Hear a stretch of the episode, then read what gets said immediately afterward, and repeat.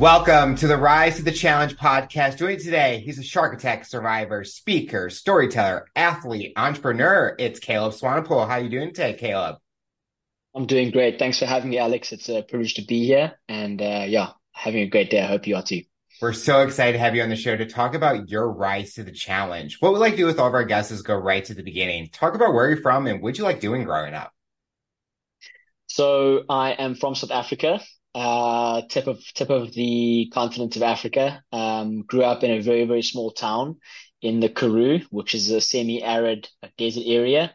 Um, homeschooled. My mom raised five kids in the desert. Uh, it's always a narrative I tell people. And um, yeah, grassroots upbringing, barefoot. Um, you know, playing hockey on the local rugby field, sharing the local tennis courts with the, we call them the bullies, the like the older generation and the town. And yeah, I had a really, really simple upbringing, um, you know, hiking, um, swimming, lots of outdoor sports. And, um, with four siblings, you know, they, uh, they keep you busy as well. And in a small town, everyone knows each other. So that's, that was pretty much the upbringing. And, um, yeah, really, really grateful to come from, from that space. And it's still a place I call home today. I live in Cape Town now, which is about four hours away. Um, the mother city, as people call it. But uh, yeah, grateful to come from Prince Albert, which is um, and shout out to that town, man. Anyone who's been there will know it's a special place. Um, I think you know you being you being where you are in, in, Missouri. There's when you go on a road trip and you you go through those little towns. Yeah. Um, they always leave an impression, and Prince Albert's one of those towns that very much leaves an impression. So uh, yeah, proud to come from there. It's amazing to go to like those local destinations or those small spots because like you said, that everyone knows each other. You see that kind of the community aspect when you go into those towns where it's like the bigger cities, it's like you could go to the same place and see different people every single time you go to that same spot. So it's just yeah. amazing those local towns. When you were growing up, was it always something that was instilled in you to be outdoors, enjoy the outdoors, find like that athletic or that kind of activities that you're passionate about? Yeah, I think, you know, coming from a small town, you naturally don't have as much, you know, concrete, um, just both, you know, physically and also in the sort of meta meaning around that. Just you don't have this concrete jungle that you're navigating where, you know, uh, you go to a mall to shop and you go to the cinema. Um, you go to the local market on a Saturday and you have, uh, pancakes and you have, we call it boerewors rolls. So like basically like hot dogs and just like really, really chilled outdoor vibes. Um, uh, braai culture is a very big thing in South Africa. Uh, bar, it's called barbecuing in the States, I think. Um, mm. and, uh, so lots of like, you know, social outdoor kind of interactions. And then we've got the mountains right at the foot of the town. So grew up, grew up hiking and getting outdoors. And I think my family, my family's always kind of been like that. Um, when they were kids, they did hiking, uh, you know, they cycled and did things, not necessarily at an elite level, but definitely, yeah, just part of the genes. And I think, um, you know, my granddad played a, quite a pivotal role growing up as well, and getting us outdoors and getting us into spaces that challenged us a little bit, you know, and it's in, it's in the title of your podcast, I think. Um, type two fun where you you you really enjoy you, you enjoy the process of challenging yourself a little bit, but then you really enjoy getting to that that end point. So it's not necessarily about going from A to Z, but all the letters in between, and then also enjoying the end is is kind of what I think being in the outdoors is like because you know you you have to deal with the elements, you have to deal with different terrain, you have to deal with endurance. Uh, whether it's a 5k walk, um, you know, five mile walk or, whether it's, you know, a, a, a, long three, four, four day hike. Um, and, and, and if it's, if it's, if it's there from the beginning, it's kind of, it's kind of normal. So yeah, it's, it's kind of always been there. Uh, nowadays it's, there's, there's different things that kind of throw spanners in the works, as you know. We'll get to that, I guess. But, um, yeah, I think it's it's something that if you can appreciate being in the outdoors, like it, it leads into so many other things, you know. Uh, the, the the the world was the world. If you look at nature and spending time in, in nature, that's how it was before humans got there. Um, and I think to be able to go back into those kinds of spaces and get quiet, get present, um, again, it's necessary, but also it's a privilege. With all those activities that you did, was there one that kind of stuck out as your favorite or one that kind of really taught you some skills that you didn't know that you had in you? Running, definitely. I think I I was very, very keen on getting onto the trails and getting um you know, getting my shoes on and and just pushing myself a little bit. Um specifically with like 10 kilometer runs. I mean, I was a teenager, so I was basically focusing on on that specific distance. Um so yeah, like I think that that sport specifically, it's an individual sport. It's a sport Mhm. where you have to really have a bit of an internal dialogue with yourself when you do get tired, when you do get that exhaustion. And yeah, I think it, it teaches you how to kind of push through um, and have stamina and and get to that final destination without, you know, cracking completely. We're not talking about, you know, a David Goggins ultra ultra hundred miler race here. We're talking about, you know, getting a bit muddy, getting a bit wet, uh, running through rivers and and also, you know, I really, I really love running because it took me to, to different places, um, you know, around the mountain, on, on different trails, and it's free. So if you go to a city, if you go to a new place, you put your running shoes on and you've, yeah, your workout's done, but you've also, you, you can really see a city and you can really see a town, uh, by running through it. So yeah, I think definitely running for me stands out as, as quite a, um, quite a, impactful sport that I did. And then I also loved tennis. Uh, I've grown up watching tennis and I'm a huge Rafael Nadal fan. Um, and, and then being able to play on, on weekends just with family and with, with locals in the town. Um, yeah, became quite, quite part of the, the weekend culture. So, um, so yeah. The tennis was something I grew up loving to do. Like anytime I was Okay. family or friends, tennis. And you talked about Rafael Nadal is yours. Andy Roddick was mine because Okay. growing up in the same, yeah. And I always was like, And he's USA, so of course. yeah, it was just so fascinating. And then now I watch tennis and I'm like, I don't know any of these names. So it's like fun to like mm. learn even more about them watching it because I haven't stayed up with it in like so Okay. long. But nowadays I tr- I'm getting back into playing a lot more on the weekends when it's nice weather outside because there's just something fun about being on the court. Like Yeah.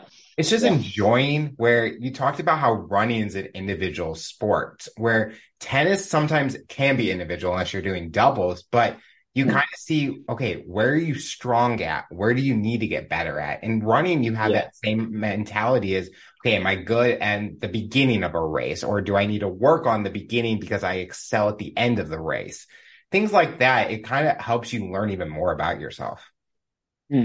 Definitely. And also, you have someone pushing you. So, you know, with running, unless you have a running partner, um, tennis is quite accessible when it comes to having someone pushing you on the court, um, teaching you more about your game, like you Yep. said, and and then also it teaches you about strategy. It teaches you about spotting weaknesses. Um, hopefully you don't capitalize on those too much if you're playing a friendly social game. Um, and teaches you, oh man, like patience and stamina and all those different types of things. I've never played on, on different surfaces. I've only played on hard court. Um, but then if you start crossing surfaces, just, you know, you watch how like Nadal's the king of clay. Um, Roger Federer was, you know, stands out as one of the best grass court, grass court players. And then you've got, you know, players like Djokovic that are just like these complete machines that can do it, can do it, can do it across all the courts, you know. So, um, I think it really becomes really interesting when you start bringing that into play as well. But yeah, tennis is um tennis can get competitive as well, even at like a at an amateur level. People take it super seriously, you know, and they step onto the court with their sweatbands and uh, their whole bag, and, and like yeah, it's it's still like it can still be intimidating, uh, even at a even at an amateur level. Uh, I don't know how seriously you take your tennis though on on on weekends when it's sunny that side. Not that serious. I'm like, Okay, if I can make it to the end, I'm happy. I don't have the sweatbands. I mean, I got the sunglasses on. I'm trying to look. Oh, there we go. But you got some of the gear. That's another thing that's so interesting is, you know, the the cool thing about sports is that there's also a gear component. Um, Yeah. and and and I think there's this big there's this big shift in even your corporate spaces of seeing uh, people embrace active wear and gear, um, like a like a like a smart training watch, for example, versus you know uh, a dress watch. There's a Mhm. shift towards like um, you know fitness apparel that makes you. It also, it's a conversation starter. Oh, okay, you're you a triathlete? Are you're a runner? you're you a swimmer? It gets a conversation going, and even clothing is starting to blend into this sort of versatile space of um, you could have gone for a run in that shirt, but you can also go to work in it, especially in the tech space. Like people are embracing like a lot of like this cross dressing, I guess. Um, and the cool thing about doing a new sport or when you first start, it's just you you want to buy the gear, and the gear is kind of sometimes the thing that like hooks you. I look at cycling, and I mean cycling, the gear is just like you've got you can go from A to Z when it comes to the wheels, even on your bike, and the weight, and then you have the Roka glasses. Shout out to Roka, I guess. Um, um, you know, and then you've got your sports wearables, and then you've got your um, electrolyte drink you're drinking, and then you've got your heart rate monitor, um, and then you've got your mountain bike and you've got your road bike, you know. So, um, and then over the weekends you meet a fellow cyclist enthusiast, and um, you can chat about gear for the whole day, you know. Um, and I suppose it's finding these common these common these commonalities, and I suppose that's how communities form is just shared values and shared interests, and and uh, it, it kind of all stems from that. Uh, If you look at the the Patagonia narrative, it was just around someone, Yvon Chouinard, the the founder of Patagonia, um, not having the equipment he needed, starting to make his own equipment, and then you know, kind of handing it out to the community of climbers, and that whole community just grew this massive business um, from a very specific need, but also started with gear, you know, and they've just slowly branched it out. Oh, now we need gear for cold weather climbing. Let's build that, you know, um, which is also so exciting because I think we're in a very interesting time where we can we have access to tools to make and create things, you know. I went to the States and I was in Colorado uh, for the first time. Unbelievable, um, unbelievable space. I mean, I grew up with westerns and cowboy movies and country music, and just kind of found myself in in that space. I was absolutely blown away, but also just met met some really cool people, but found some really cool outdoor brands. Like Topo was an outdoor brand that I came across in, in Colorado, and just you know, Colorado-based business creating outdoor gear, and like Yep. it's just like a it's like a really good hamburger. You just want to like dig your teeth into it and get going, you know. Um, yeah. Something that we are always asked growing up is what's that dream job that we're always pursuing? I'm going to ask you that. What was that dream job that you were wanting to do when you grew up? So, oh, it was really to play uh Hugh Jackman's son in a film. Um, Um, and and it's still very much a, a, a goal of mine. So if Hugh Jackman ever watches this, you know, I, I have an acting degree and let's go, man. Um, so yeah, I mean, I grew up with uh with lots of musicals and lots of um a lot of the old movies, and uh, grew up doing drama and storytelling and, and a bit of theater. And yeah, it was my passion to get into the acting space. Um, and and I was a huge fan of Wolverine. I mean, I just was a huge fan of Hugh Jackman and his versatility as an actor, um, as a as a theater kid. I yeah, I was absolutely in I'm still very much in love with Hugh Jackman. So he's he, you know, shout out to him, uh, one of my heroes. And yeah, the goal was to you know connect with him one day. Him and Ryan Reynolds, those are my one two of my favorite people in the whole world. Um, so yeah, that was the goal to to play Wolverine's son in a Marvel movie, I guess. That would be pretty cool. Hasn't happened yet. Hasn't happened yet. I mean, what they're going to make like 20 more Marvel movies or who knows how many? I mean, they're like already coming out with like the next 10 that's coming out. So you never know. You never know what could happen. Never know. I mean, with the writers' strike at the moment, it's it's interesting times in in Yeah. the States. Um, so yeah, there's there's lots of there's lots of movement there as well. That's again spanners in the works, you know. Um, to see to see what unfolds is going to be interesting, and even even that's a story in itself. You know, people people kind of standing up for themselves and and and um and really leaning into something that you know is affecting them um, and and taking the stance and and making making noise about it because it's re it's relevant, you know, and it needs to people need to hear, people need to listen. So, and that's the cool thing about storytelling is just that not everyone, not not not, not every story is for everyone to to kind of hear and Yeah. engage with. Um, but it's really great when people do listen to your story and people do engage and people do find something that they can take away. I mean, that's that's why we always look back into the past, I think, and and find we we we search for meaning. You know, we search for meaning in, in history, we search for meaning in our own stories, we search for meaning in our friends and family around us. Um, in music we listen to, it's it's all there, man. I think that's why storytelling is such a beautiful thing. It crosses so many different different mediums. You know, even selling is storytelling. Um, Mhm. it's a storytelling, you know. So yeah, but I'm really keen to connect with Hugh one day, and he was at Wimbledon final actually. Um, I saw him there in the stands. I mean, I wasn't there; I was watching on, on TV. But uh, you know, these things are all possible. The world's become a very, very, very small place. Yeah. So yeah, it's very possible that it could happen one day. And if it does, it'll be great. You talked about an acting degree. Is there a performance that you've done that's like memorable in your time as a theater kid? I think when I was growing up, um, playing curly in Oklahoma stands out as one of the things I enjoyed. Um, not going to practice my singing voice today, but definitely, you know, doing doing a small bit of Oklahoma and and uh, it was a role that Hugh Jackman had also done. So I'd watched his film for inspiration. Um, and then there's just you know some really cool projects we did at theatre school, um, where yeah, you get to just step into different characters and um, kind of embrace different worlds. Um, and uh, yeah, Sam Shepard is is one of the the kind of playwrights that I think is is like a really awesome playwright. Um, uh, uh, I think it's I'm trying to remember the right uh, the right type of realism that it is, but it's got it's it's realism with an element of of fantasy or or an element of um magic. I'm just trying to I don't know what the the right genre is for that, but it's it's like suspended realism where it's not quite there's something else in the air. You know, there's something else there um in the story that kind of touches on a sense of like magic in a way, um, and a sense of non non-reality. Um, so so yeah. With getting that degree, after you got it, did you know the path that you wanted to go, or did you follow a different path and it led you to a different area?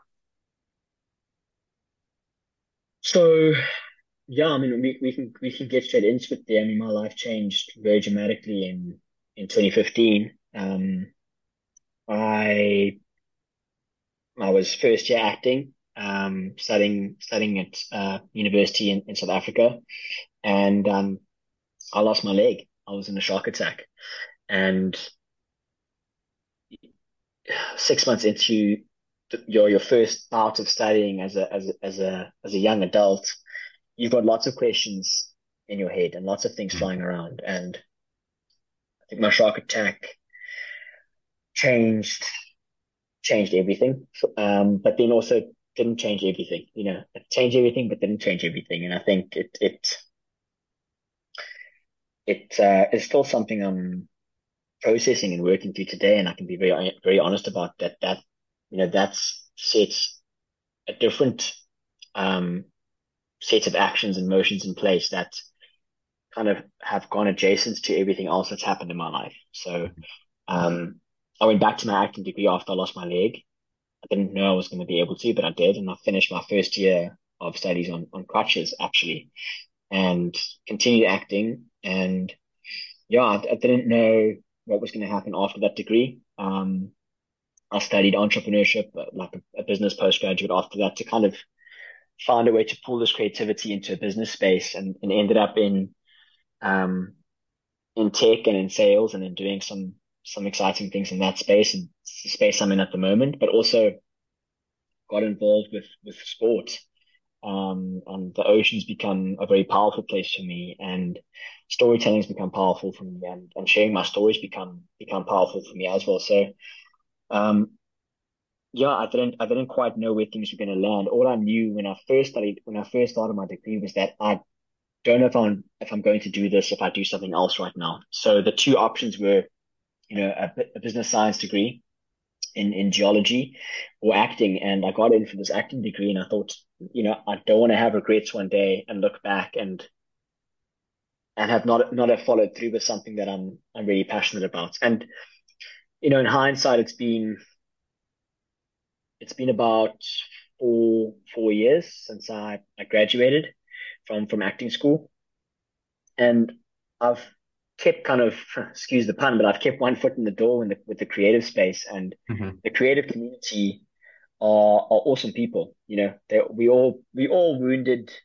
broken bodies. You know, in, in whatever shape or form you want to put that, we all we all broken in some way, I believe, and and and not in the negative way. Just to go, you know, we are we are perfectly imperfect. And I think the creative space is one of the spaces that really tries to embrace that, um, embrace your uniqueness where you can. And it's allowed me to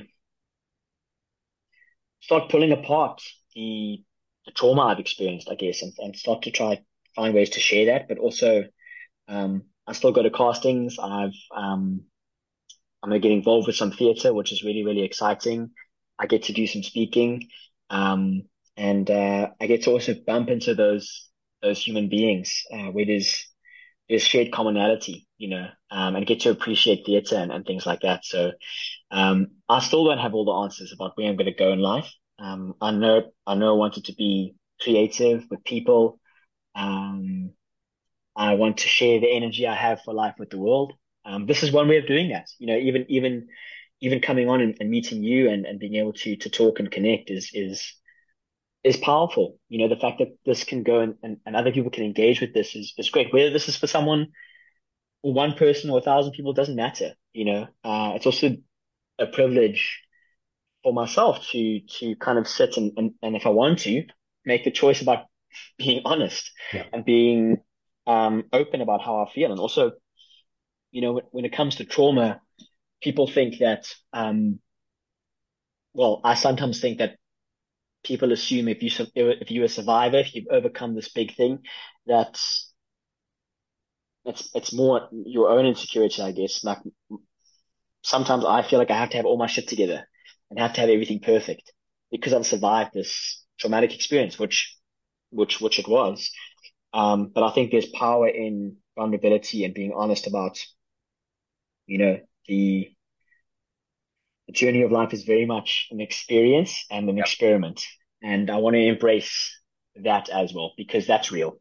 Um, and if I can be honest like this to you on a screen, um, over, over the phone, on a podcast, um, there's nothing to hide really. Like, This is who I am.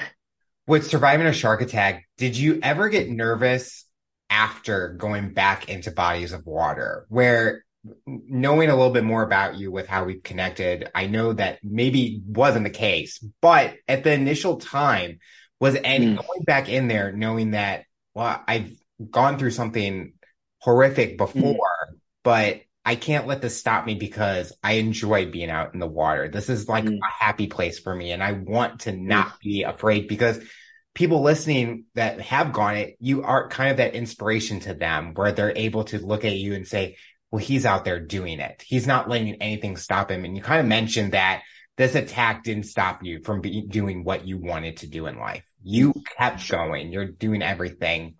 But talk about that. Did it kind of get you nervous to go back out there in water? Yeah. Yo, I think there's a there's a there's a very big moment where you you're nervous to carry on with everything and anything. Um, we'll get to the water part, but just like I call it a rebirth. It's you know what's going to happen after this, and and and you know, am I going to be okay? And what's life going to look like? And will I be able to run again? I mean, I haven't I haven't been able to get a blade yet, a running blade, so I haven't run in eight years. You know, and it's kind of weird saying that, like, and being okay with saying that, or not being okay with saying that, Mhm. right? Um, so I think there was a moment where you kind of sit and you go, well, what now? You know, what what what what are things going to look like? And I think it's really important to know that you can never have the full picture in front of you. So if I look at my journey over the last eight years, I would never have thought that I would be where I am now. Not in terms of um it's 10 out of 10 or 8 out of 10, just in terms of my journey and where where where, where life has taken me. Would never been able to predict that as a starting point. Um, and by doing, by taking action, you start to set in motion waves. Um, you start to set, set in motion changes. Um, there's a there's a really beautiful kind of image of pebbles in the water creating ripples. hmm You drop a pebble in the ocean, you drop a pebble in a pond.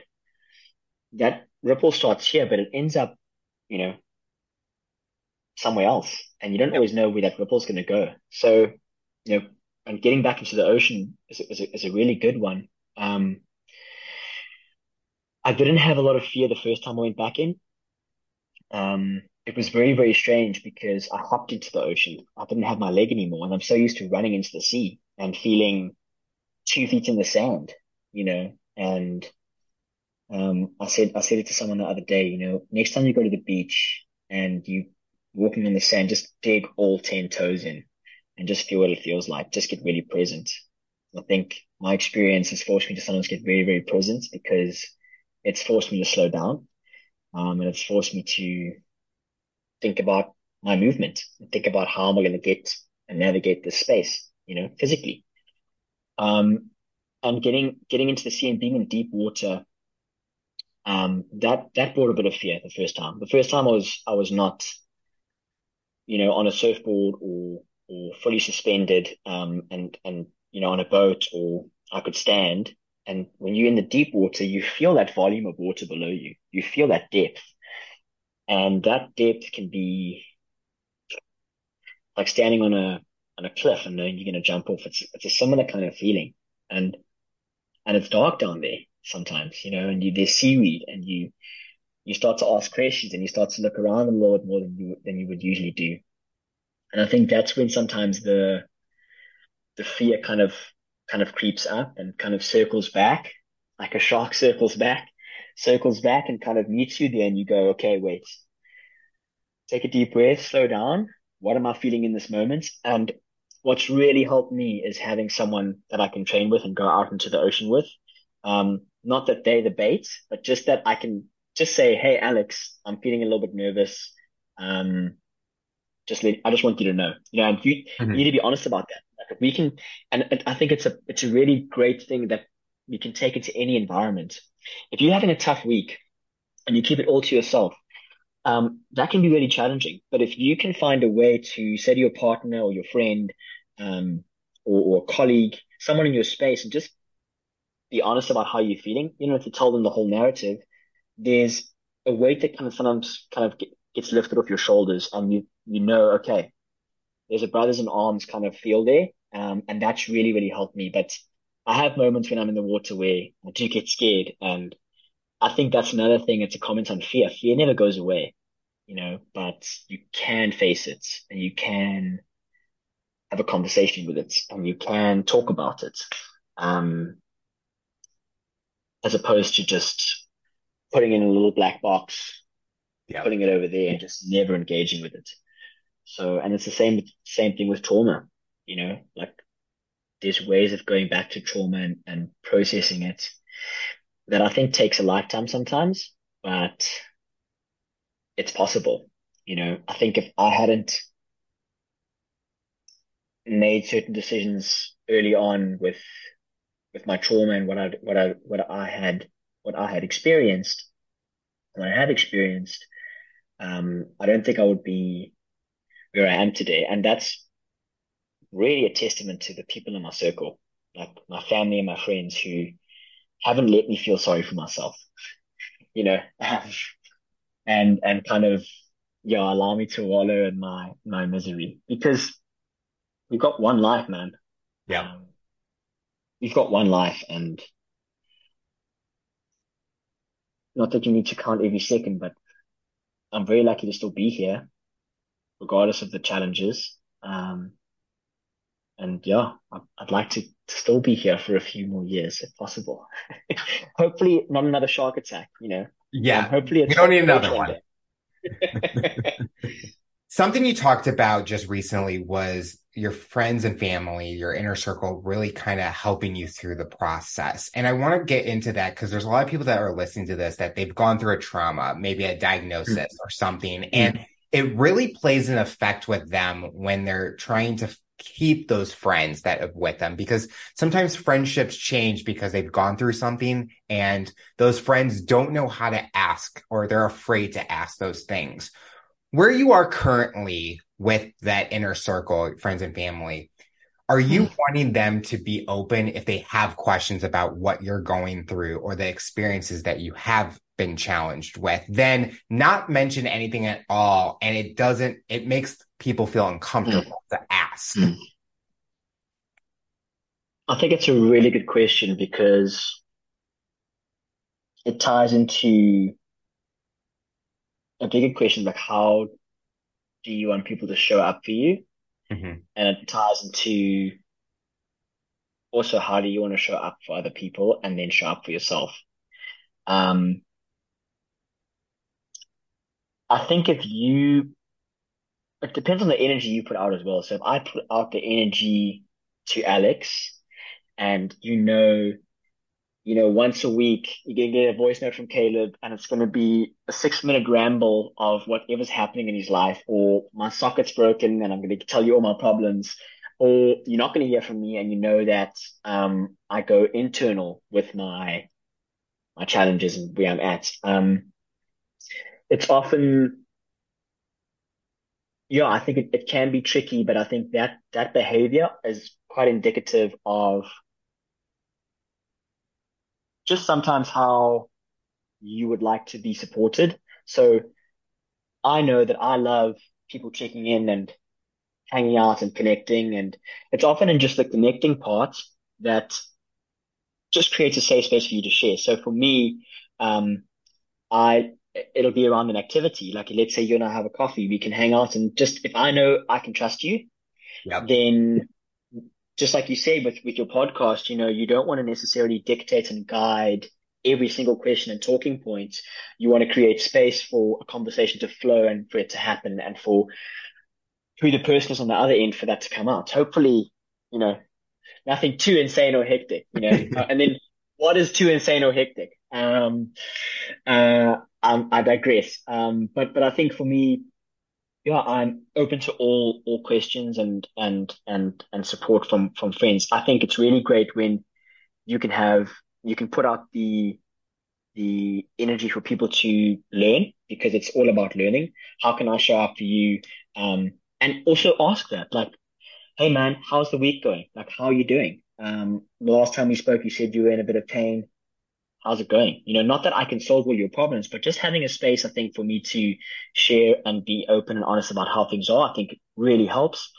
And that comes down to people being able to listen. It's a skill that I have a lot of work to do on. Um, I'm always, people always say like you talk a lot and you don't listen. So I feel, I feel a little bit bad for speaking to for speaking so much on this. Um, but you have asked me to share, so I'm, I'm sharing. But I think, you know, and people just are there to listen and they can just, that's holding space, man. That's holding space. And I think that can be very powerful. Um, and also for, for you to be honest, I think it's really good to be honest about how you're feeling and where you're at. It's not always easy to share everything.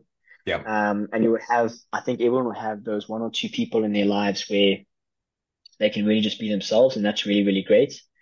Um, so yeah, I think it comes down to that. And then the more, the more you lean into just what feels right, um, the more people will know in a weird way how to how to support you.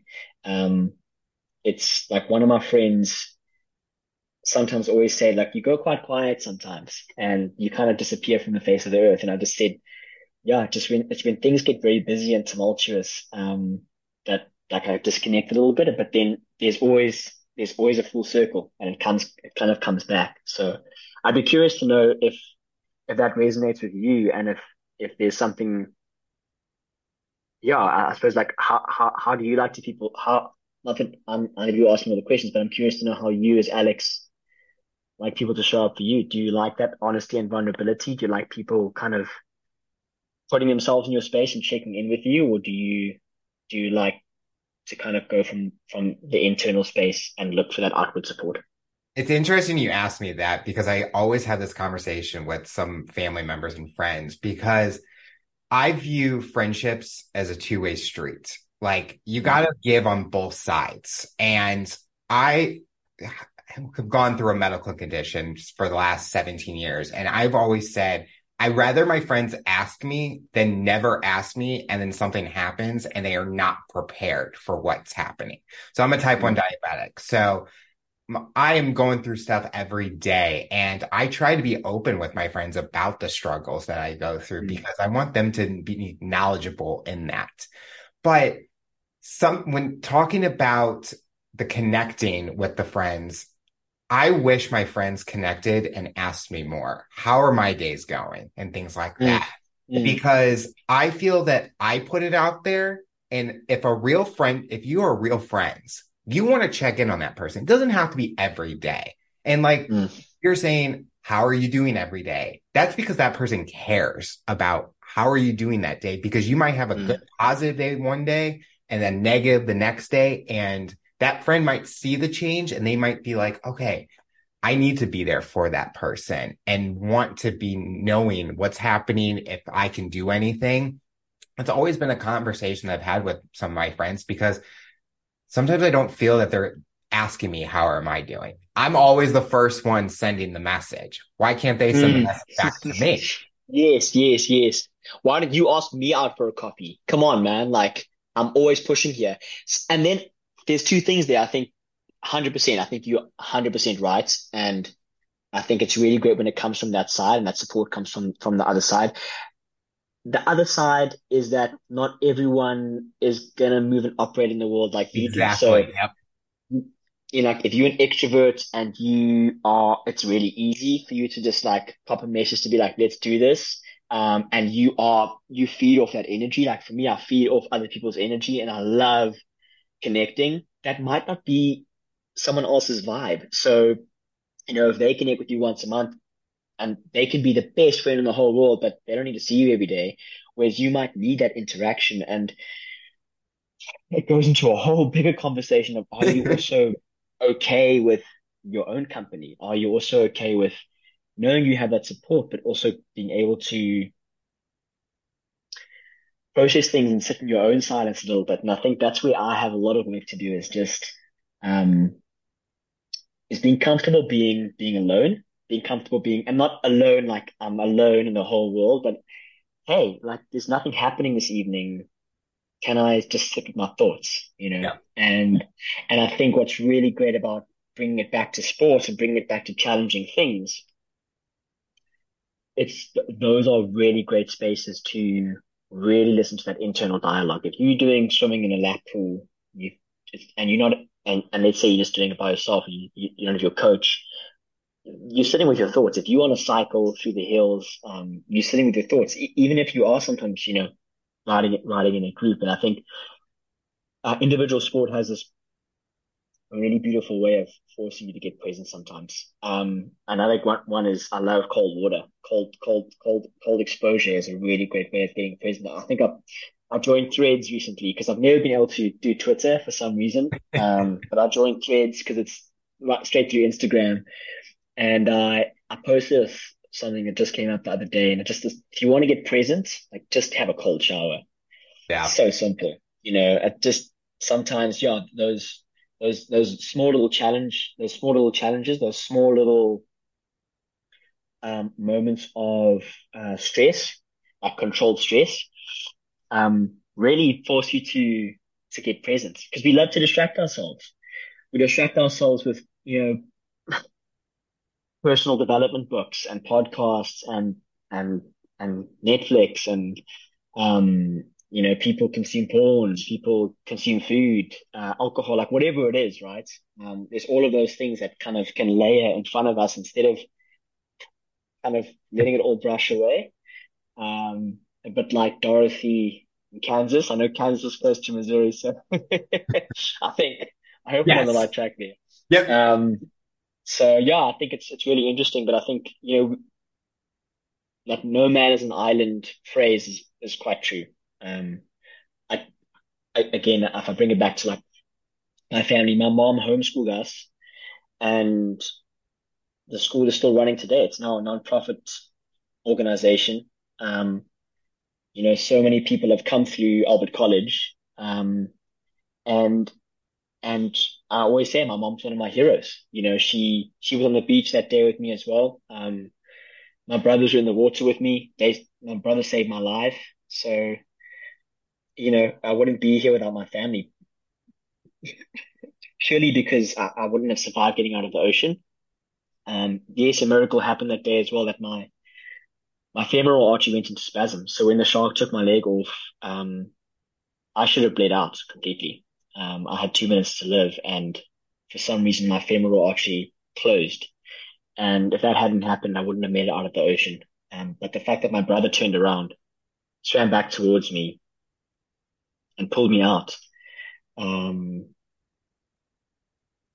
I don't know why, I, you know, it's hard to put that into words. And, and that comes down to the power of what a community can be. And, and if you really distill that down, like family or chosen family, you know, you don't have to have, you don't have to be blood to be family. And I think that's the beautiful thing as well. Like there's people that come into your life where you just go, you know, like, okay, this is chosen family. And I've got a new brother or sister, um, father or mother, you know, and grandfather. Like, I've got a grandfather. He's not my grandfather, who I just say, this is my grandfather. Uh, his name is Balky and he's also from Prince Albert. Traveled the world, has done everything from politics to running a restaurant to, um, climbing, boxing, and has most incredible stories. And to, to go home and sit down with him and have a coffee and talk about life.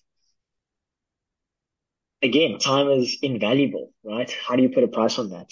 Um, and it's beautiful to have people in your life that you can go to and you can just be yourself. So, um, but yeah, it, it also requires, I think there's an, there's work that you have to do as well that, that allows relationships to thrive, allows people to show up for you in a specific way because you're also doing some work and not that we always need to be working, doing the work. You know, there's also that pressure of like, oh, like, have you done this or have you done that? Like sometimes, you know, and, and hopefully I really believe more of this as I get older, but to slow, to, you know, to speed up, you, you just slow down sometimes.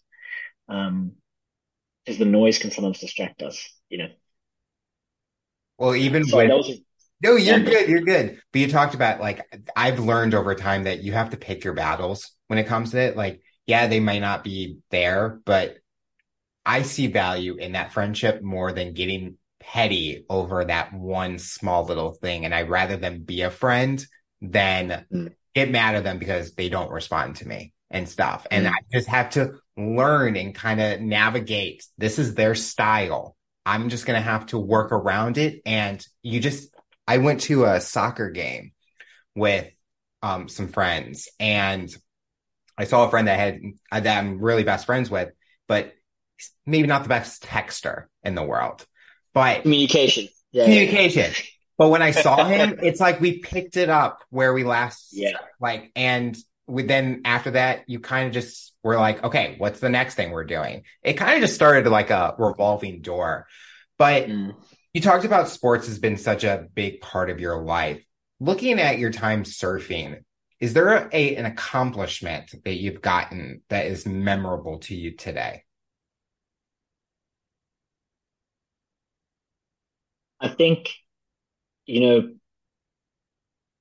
I, I was never a surfer before I lost my leg, and everyone just assumes that, you know, you survived a shark attack, um, you must have been a surfer, and uh, that was never the case. So I think learning to surf, you know, for the first time, um, I think I'd gone surfing once for a lesson. That was it before I lost my leg. So learning to surf for the first time, I think was, it kind of happened by chance because my siblings were going for a surfing lesson and they just said, "Oh, do you want to try?" Mhm.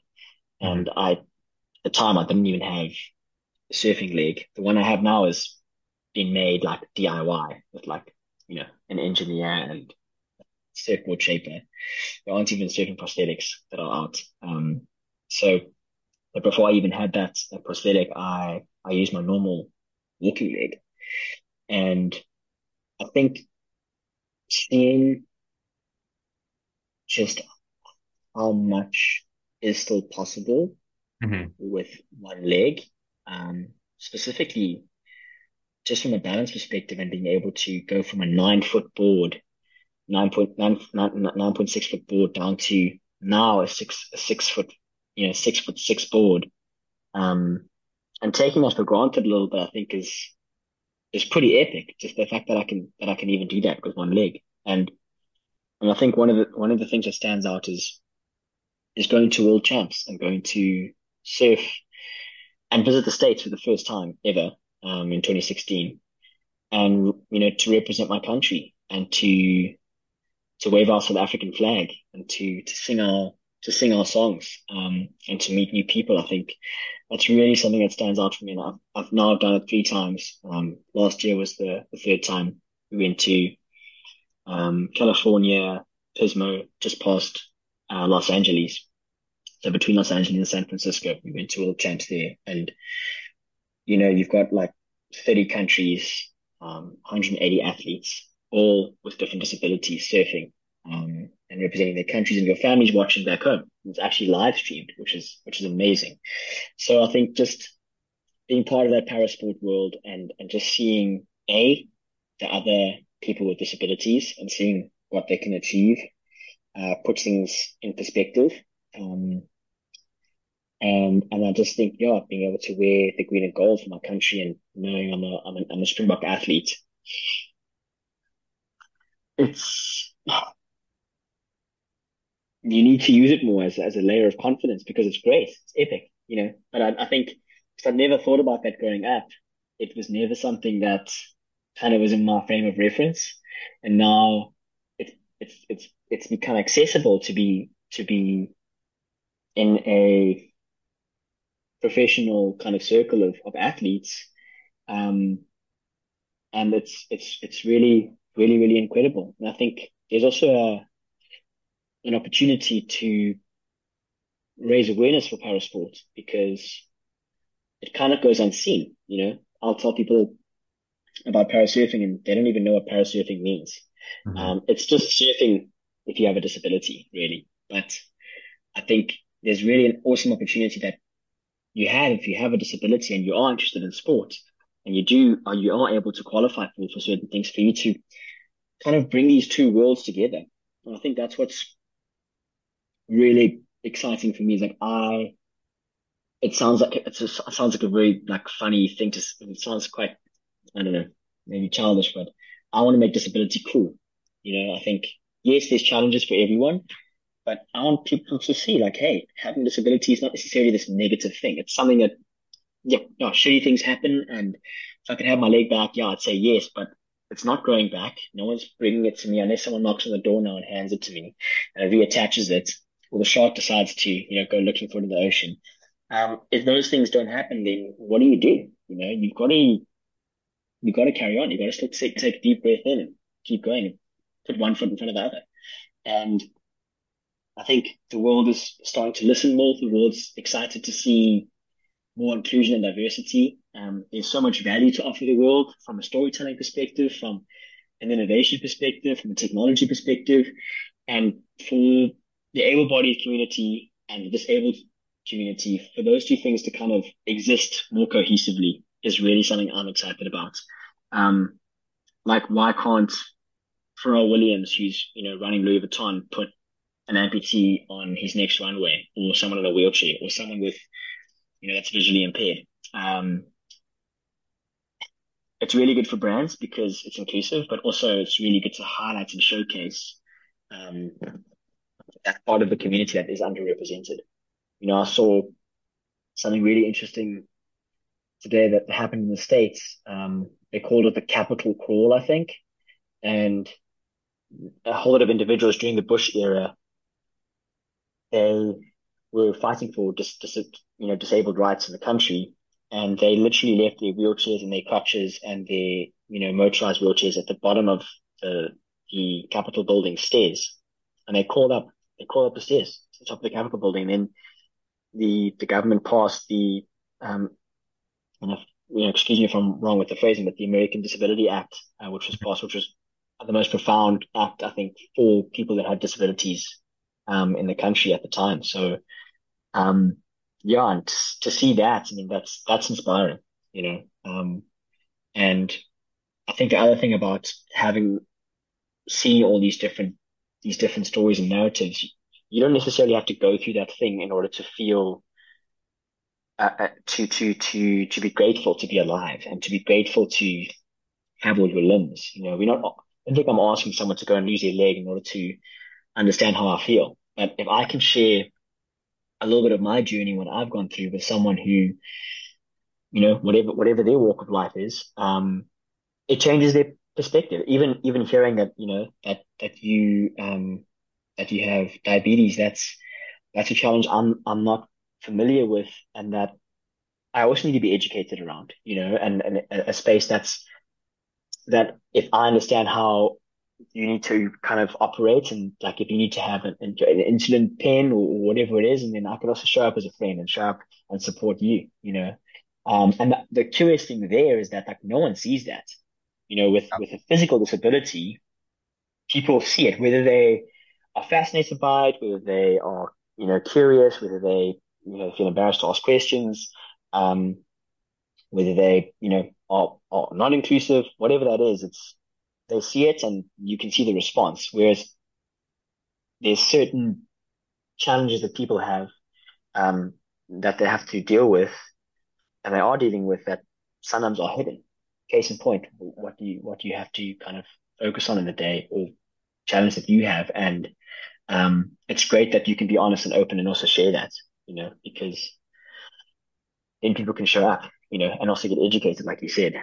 Um, and I think it's yeah, it's it's just an exciting time. And I think we need more people to be brave and to just kind of go, Hey, this is who I am. Um, you know, fire away. Something our listeners like is to learn a little bit more about our guests. As we've been on this journey with you, when you're mm. doing your free time, what else do you enjoy doing? So, yeah, okay, going home is, is, is a huge highlight for me. Um, and going to the Karoo. Um, I've start, I bought hiking poles, I think just over a year ago, and I've started getting onto trails again. I went up a mountain in, in Cape Town that I'd never been up before, um, even when I was a kid, called, called Lion's Head, which is, um, which is really, really great.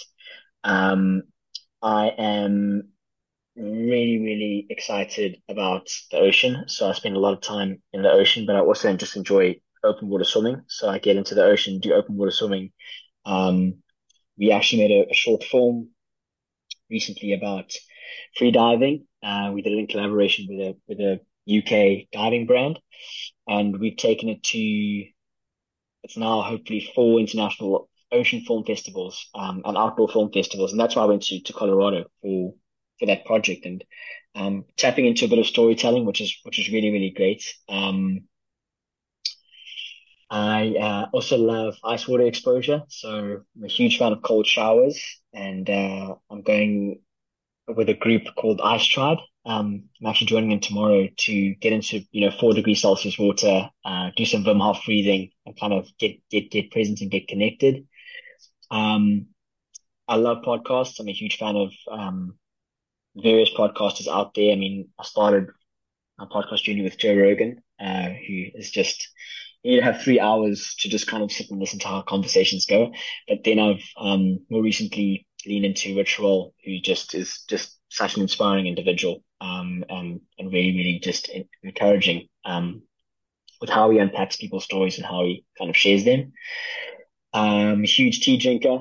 Um, I love my tea. I grew up with just drinking lots and lots of tea. So for me, home is making a pot of tea, having, you know, a bowl of rusks. I think in the States, you would say it's in between a biscuit and a cookie. Um, but like we make rusks in South Africa, which are, they're like, I don't know, rectangular shaped cookies that are more dense and you have to dunk them in the tea to soak the water up and kind of uh, eat them, which is great. Um, and then I'm also I've recently gotten into paddle. So paddle is yeah, I think you, you, people people know about paddle. Um, paddle's just become really accessible for me because it's smaller than a tennis court, slower than a squash court, and I can be slightly competitive, which is which is really really great. So so yeah, man, that's those are some things. I think there's there's there's probably a lot more um to share, but that's a good starting point, I hope. And um yeah, it's epic that you have a, a diverse, interested group of listeners that like to hear about some of the things that make people tick, I guess. I don't think you're doing enough. I think you need to add a few more things. I need to like let me just rattle off like ten more things. So.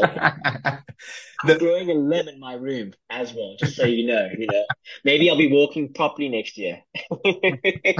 also, I tell a lot of one-legged jokes. Like I think humor is such a beautiful healer. Um, it's just breaks the ice. If I when I when I when my friends start making one-legged jokes, appropriately or inappropriately, um, TBC but when that starts happening, uh, then I know, um, yeah. okay, there's a level of comfortability there that's really great. And for me, you have to laugh at life. You have to find the the moments to to smile at things that you can't control. You know, yeah. um, because uh, the negatives are always there.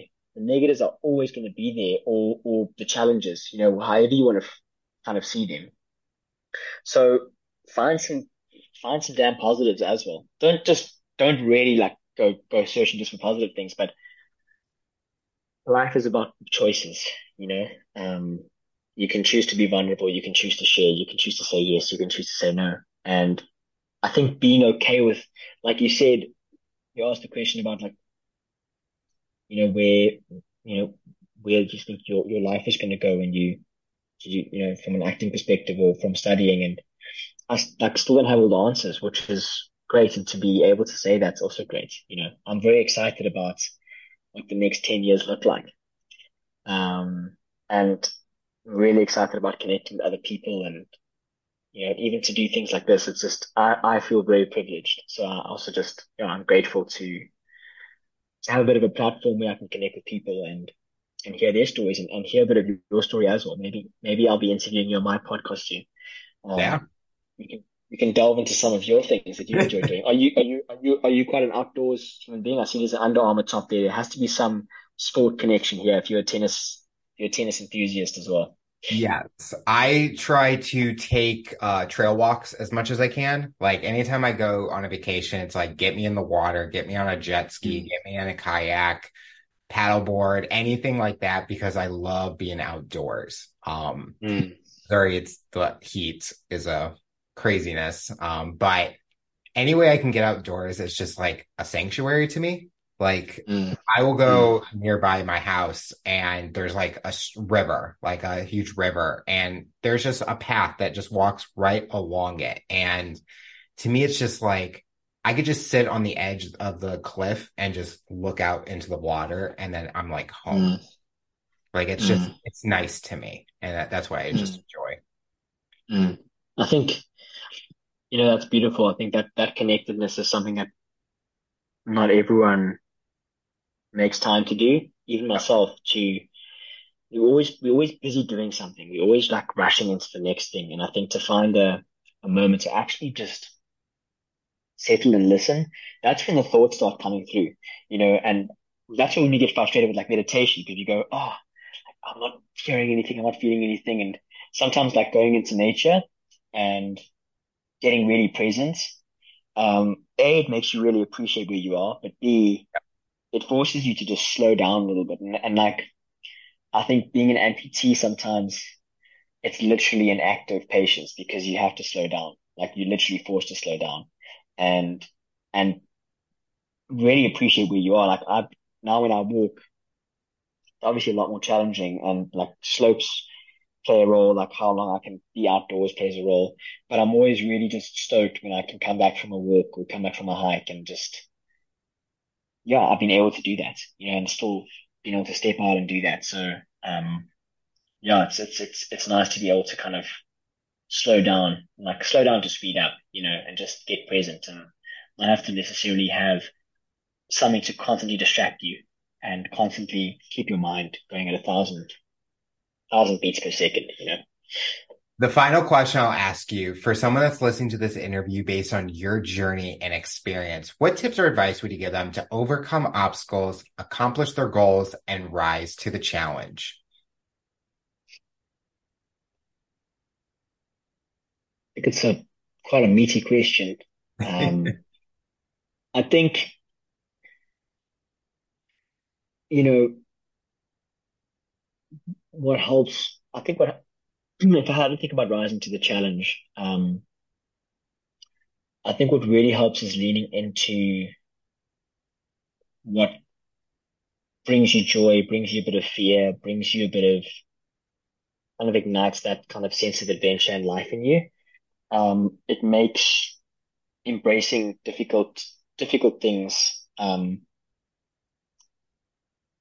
more meaningful, but also easier if if you if you can lean into things that whether they're challenging or not, but you know they're going to bring you joy in some way, shape, or form, then the obstacle obstacle is the way, right? The thing that that is there to challenge you becomes enjoyable because even if it's difficult, there's a lot that you're getting back. So I think, you know, if you are passionate about you know, sketching, if you're passionate about pottery, if you're passionate about hiking or endurance running, um, whatever those obstacles are, if, if you know that that thing's going to bring you joy, lean into it because it can take you on a really, really exciting journey.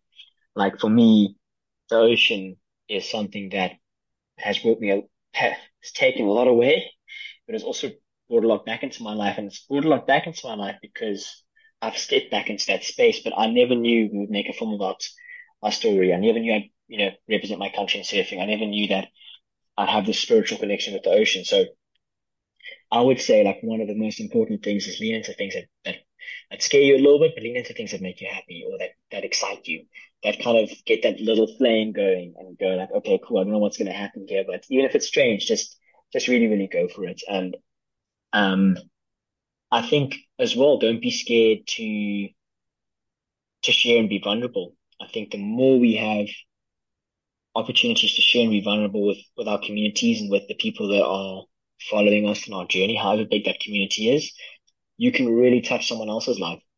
Mm-hmm. You know, you can really inspire someone else to rise to the challenge. And, and, and I, and I, and I've seen it, you know, I've seen people when they've shared even they want to do their first half marathon or their first five kilometer, or they want to um, start a new business, or they want to, you know, um, learn a new sport. When you share that, um, you're putting it out into the universe, and and something comes back. Whether it's someone joins you, or someone holds you accountable, um, or someone checks up on you, um, or someone supports you. Like there's there's there's people that are going to form part of your tribe by you building your tribe, you know? Um, and yeah, so, so, so yeah, just to reiterate those things, just lean into what makes you happy, um, and, and embrace the challenges that come with that. And also embrace not necessarily knowing where it's going to go because that's the exciting part.